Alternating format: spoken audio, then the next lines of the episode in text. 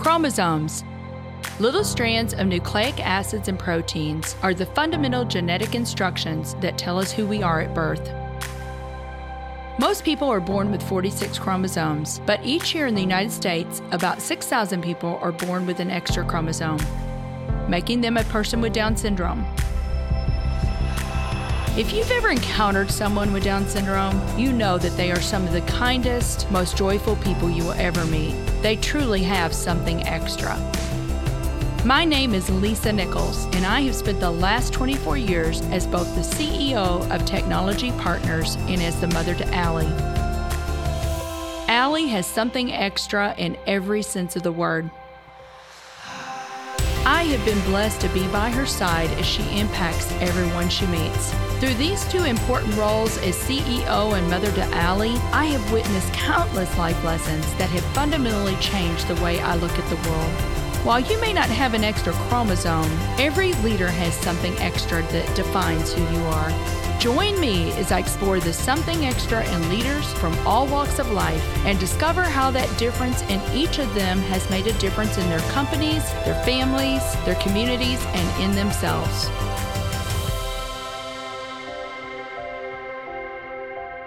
I'm excited to have Patricia Asp on the show today. Patricia is the founder and principal of Aspire, which is dedicated to preserving the goodness of companies through defining and codifying core values.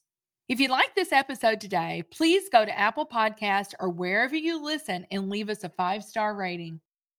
So, Pat, I am so delighted that we could make this work today. And thank you. Huge shout out to our friend Mark Whitaker. I always want to let people know you never know who is on the other side of a connection. Yeah. Our mutual friend Mark said the two of you need to know one another, and he was right.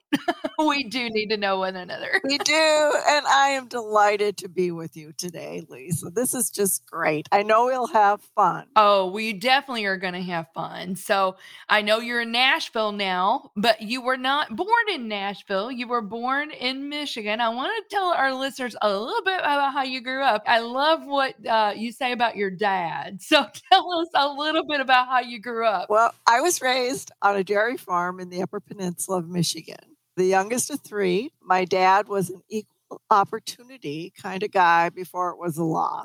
so I was raised in a very faith filled home. My mother was the spiritual leader of our home. And we worked together. I mean, the work ethic was a huge part of it, but also the sense of duty and responsibility and being part of something bigger than yourself was really a key element of growing up.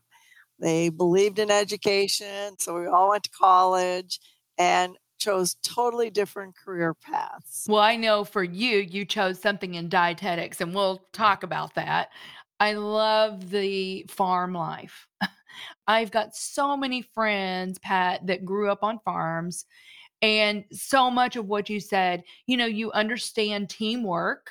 The work ethic is like bar none because, you know, when you've got animals in that, you know, if you're not there doing it, then nobody's doing it. And so, right, right. so I know that, you know, you started out your career as a dietitian, but, you know, what I really want to get into truly is I know that you're a 25 year executive at ServiceMaster. ServiceMaster is a global Fortune 100 company, $7 billion in revenue, what, 14 different operating companies. 5,000 locations. It was a huge job, and you've done a lot of different things.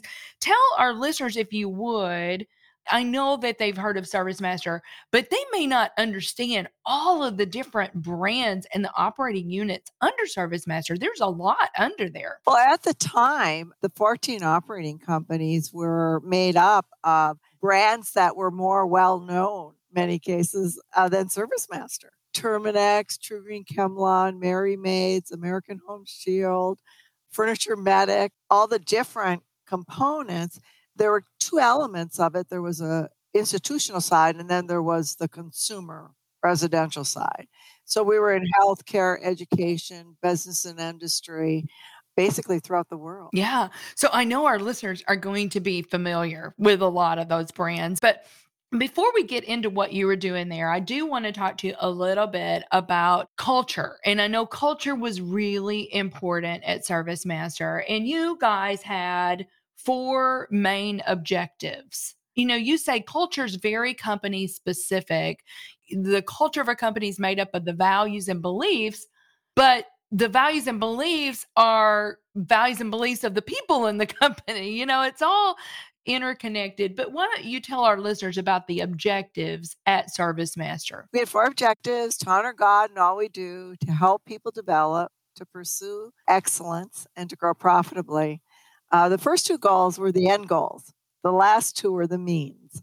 And remember, we were a publicly traded company. We had to hit the quarters, we had to hit the year end. Our mission was to be an ever expanding and vital market vehicle for use by God to work in the lives of people as they serve and contribute to others. Obviously, we were a service company. The service. yeah. And culture, I think Peter Drucker said it best culture eats strategy for breakfast. And our culture was a key element of the uniting, it was the uniting factor we grew a lot by acquisition starting in about 86. We had significant expansion. And so when we think of culture, that's one of the key areas of culture vulnerability is rapid growth. And the thing that you say about this, Pat, is these are not mutually exclusive. Right. They're not, you can't decide one day, well, we're going to honor God today and forget about profit. You just can't do it. Or we're going to pursue excellence and forget about developing people. So, and they weren't a shield to hide behind. We couldn't hide behind the objectives for non performance. For sure. I mean, you had shareholders. I mean, you know, it's like if you pursue the developing people, but you're not growing profitably, you're not going to be in business. You're not going to have people to develop. so I think that's so good. And to your point about shareholders, that's the stewardship part of it. Absolutely. Those shareholders invested money in our company and we had an obligation and responsibility and duty right. for those shareholders from a stewardship perspective. Yeah. Very good. So all very interconnected. Well, I want to talk about because you had, I don't know, nine lives I said you had so many different roles. I mean, you were president of the Service Master Management, you were the EVP of Hospitality, the SVP of Strategic Management Performance Improvement. You did so many different things when you were there, Pat. And the question I want to ask you if you were going to speak to a younger woman that is on her career trajectory, how did you have the confidence that you know you could step into those things and the courage to step into all of those different roles? Did you always get tapped on the shoulder or did you ever raise your hand? Tell me a little bit about that. Part of the service master philosophy was development through new roles and responsibilities, kind of a succession planning. So I grew up in management services and the contract management side. But when I was promoted to corporate, you had to learn the consumer side of the business and the residential side of the business. So once you left your little world, you know, I grew up in dietetics and food service, then I took on more responsibility in healthcare and then ultimately education and that from a development perspective and then move to the corporate world of service master. My advice is don't wait until you know everything before you raise your hand. You're going to learn as you go. You're going to have people around you. You know, 51% of being smart is knowing what you don't know and then find an expert that does. Because if you wait until you know everything, you'll never take on more responsibility. And what I learned, it wasn't the knowledge I had as much as it was the questions to ask. I love that. And I think that's the misnomer sometimes because I think women think, oh, I don't know enough about that. So I can't do that. But like you said, Pat, you're not supposed to. So that is something I definitely want to get into because I know that you are a person that asks great questions. And so I want to talk about that more. But, you know, as we talk about culture and, you know, technology partners, we have core values. But here's what you say core values cannot be measured or observed, behaviors can. So you have to map behaviors to the core values. And you say you have to have your behaviors hardwired into your performance reviews, into your hiring decisions, all of those things. And you'd mentioned Peter Drucker before, and I know that you're a Drucker student. And one of his famous quotes is, You can't manage what you can't measure. Right. So you have to have something measurable. And you say behaviors are the thing that are measurable. So, can you just talk about in a practical way, if you were consulting with technology partners right now, how would you tell us to make sure that these behaviors, how would you map those back? And that may help our listeners as they're thinking through this. One of the things that we need to recognize as leaders when we want to preserve our culture is how do we really know it's even at risk? And usually there are three areas of vulnerability rapid growth, succession planning, leadership change, or mergers, acquisitions, and divestitures. So those are kind of those vulnerability times we need to be highly aware of it as we've grown. Now, we have values. The interesting thing about values, if you do not put operational definitions to those values, everybody's thinking a different thing. So, what does servant leadership mean to you? Well, you go and talk to five people, you're going to get a different definition. What does trust mean? if we don't, as an organization, have an agreed upon operational definition of when we say trust, we mean it could be predictable, consistent behaviors in consideration of the common good. Maybe that's trust, but you need an operational definition. Then we have to ask ourselves what does trust look like? What behaviors do we expect to see evident when trust is being practiced in the workplace because you can observe a behavior. And when you don't see evidence of it, you can coach. Right. So, what happens is you set yourself up for continual teachable moments, and it allows the person not only to be, but to become. What are you becoming as a result? I love that. Being part of the organization. Yes, it's more tangible feeling. Well, Pat, we've got so much more that we need to talk about, but we do need to take a quick break and we'll be right back with Patricia Asp. Hi, everybody. I just wanted to take a second and tell you about something our team at Technology Partners can do for your business. We have spent over two decades partnering with organizations and helping them solve their IT needs from a 360 degree perspective. A huge part of how we solve those needs is by developing custom applications of all shapes and sizes. If your team is looking for software and an out of the box solution just isn't right, it's time to consider how we might be able to help. Go to tpi.co slash custom apps and learn more about our awesome capabilities. Welcome back, everyone. We were just talking about some really good, good stuff. But for a company, you know, we're talking so much about culture and we're talking about how important it is, but what kinds of data could someone be looking at? What are those red flags that possibly your culture is getting a little wobbly? Here are a few turnover rates litigation cost, hard time filling positions, workers' comp claims. And so you begin to look at the data. If you're doing an employee survey, some of your engagement criteria could be what is starting to erode. And it's important to pay attention. You know, we talked about that, Pat. It's called a red flag for a reason. we cannot bury our head in the sand. I love the engagement. We do that. You know, we always there's a third party that does the best places to work and we always pay extra money to get the information back because we're like we don't want to just know our score if there's any detractors at all right. you know from our net promoter score we want to know what those are what the people are saying so that we can fix it but if you're not doing those assessments it's really difficult to make adjustments when you don't really know how people are feeling about things. And it changes. When you think of the pandemic, you know, mental health is probably the number one issue for people having gone through this very traumatic time. Yes. So when we look at engagement post that period of great isolation. And some people still are not back in the office. And guess what? Some people will never be back. It's true. Some people will choose to work remotely. And so we need to keep, you know, really testing of where are we? Where are our people right now? hmm Because it changes. That's a great point. It's not a one and done. Right. exactly. That is really good.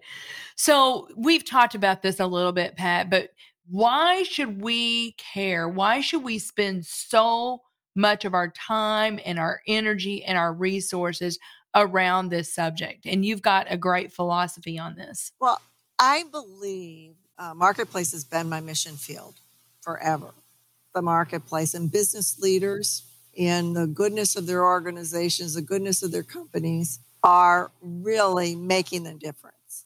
So, if we are going to unite at community, state, federal, global levels, it will be the culture that will unite us and we can really be world changers. Yeah, I could not agree with you more.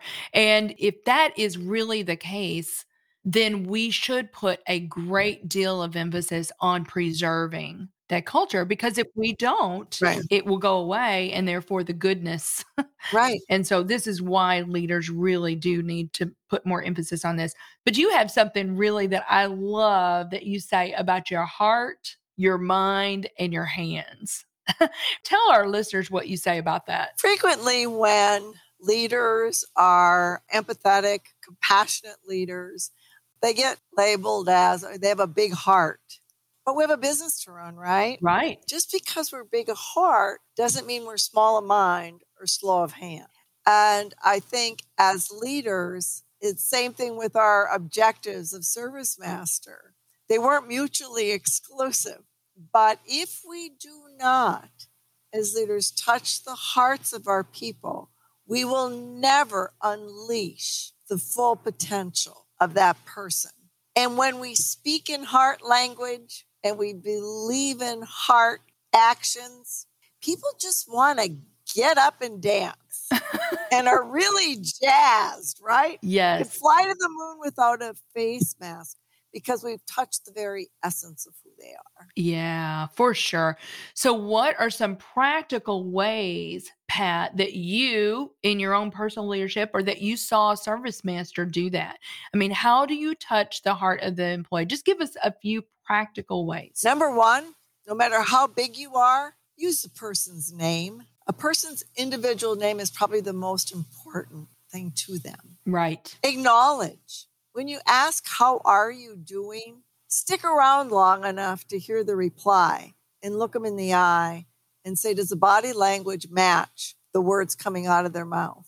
Sincerely care about people. you know, there's the old adage people don't care how much you know until they know how much you care. It's true. I agree. You know, Pat, that reminds me, I've got a good friend, Jeff Henderson. He was the CMO for Chick fil A, and he said he got to drive Truett. And he said he was all prepared and thinking Truett was going to, you know, talk about the company. And he said the whole time they were driving, all Truett did was ask him about his family.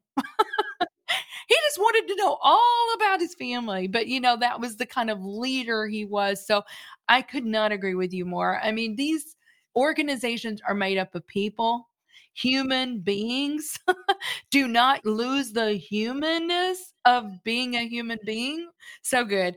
And I know that you have a whole philosophy on diversity and inclusion. You know, if you want to say one thing about that, and then we'll get into something extra. We'll go to Genesis. All people are created in the image and likeness of God, and therefore they have inherent value and worth and are to be treated with dignity and respect. All is capitalized. It's not some, clearly says all people. Right. And I know you and I have talked a little bit about success. And I said it all comes down to people. And what does success personally mean to you? Success for me is ensuring I always have people at the ready for the next opportunity and that I never go through the door alone, that I'm always taking someone with me. That's great words of advice. We need to be lifting each other up, pulling each other forward. So I love that. Well, Pat, let me ask you this. This is something extra. What do you believe is the something extra that every leader needs? To me, it's very simple. Treat everyone with dignity and respect, no matter what the title, no matter what the job they're doing is. They are created in the image and likeness of God. I love that. Well, Pat, what is coming up for you? I'd love for you to be able to tell our listeners about anything you're excited about, how they can get involved. What would that be for you? I am so excited about preserving the goodness of companies and organizations. Today, more than ever, it's necessary, it's needed. And for business to be the world changers that we know is absolutely mission critical to bring together our world right now for me is the time. And I couldn't be more excited about helping leaders do that. Right. So I know that you have Aspire. And you know what? This is so funny. I just had a light bulb moment. Pat, you know, I think of aspirational goals and that. And I'm like, where? Because I know ASP is capitalized. And I'm like, now where does that come from? it's your last name.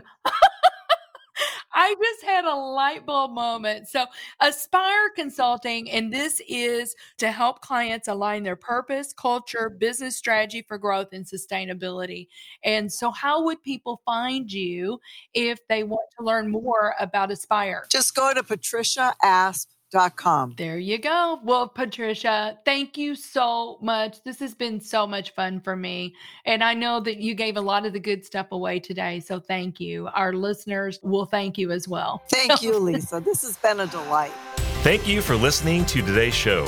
Something Extra with Lisa Nichols is a Technology Partners production. Copyright Technology Partners Inc. 2019. For show notes or to reach Lisa, visit tpi.co slash podcast. Don't forget to leave a review on Apple Podcasts, Google Play, or wherever you listen.